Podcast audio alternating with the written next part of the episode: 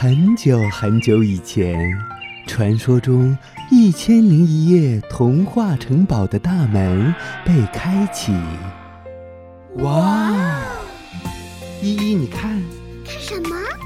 一颗颗多彩故事的种子在发芽。玲玲，你听，听着呢。一个个小精灵们，是不是想要告诉我们些什么呢？小伙伴们，让我们一起去领略其中的奥妙与神秘吧！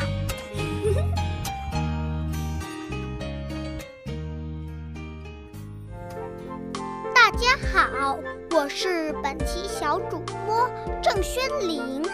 今天我给大家讲的故事名字叫《懒惰的小鸡》。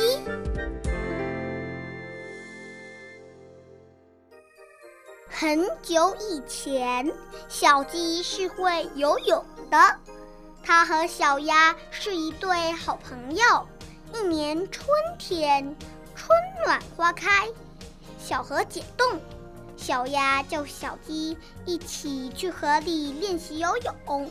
小鸡说：“你去吧，我还要玩呢。”小鸭只好自己去游泳了。夏天到了，骄阳似火，小鸭又去教小鸡游泳。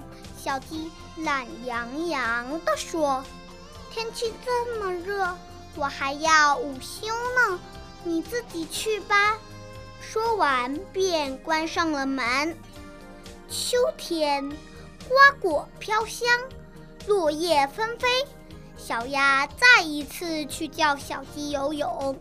小鸡不耐烦地说：“我还要吃果子呢，你自己去吧。”小鸭摇了摇头，只好自己去练习游泳了。不久，冬天到了，小鸭去叫小鸡游泳。小鸡不情愿地说：“天这么冷，河面都结冰了，怎么去？”小鸭什么也没说，自己找了块没结冰的水面游泳去了。日复一日，年复一年，最终小鸡忘记了怎么游泳。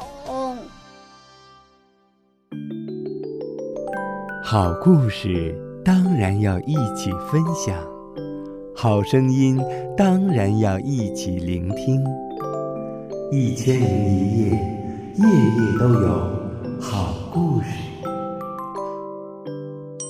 更多精彩故事尽在《一千零一夜》童话童装。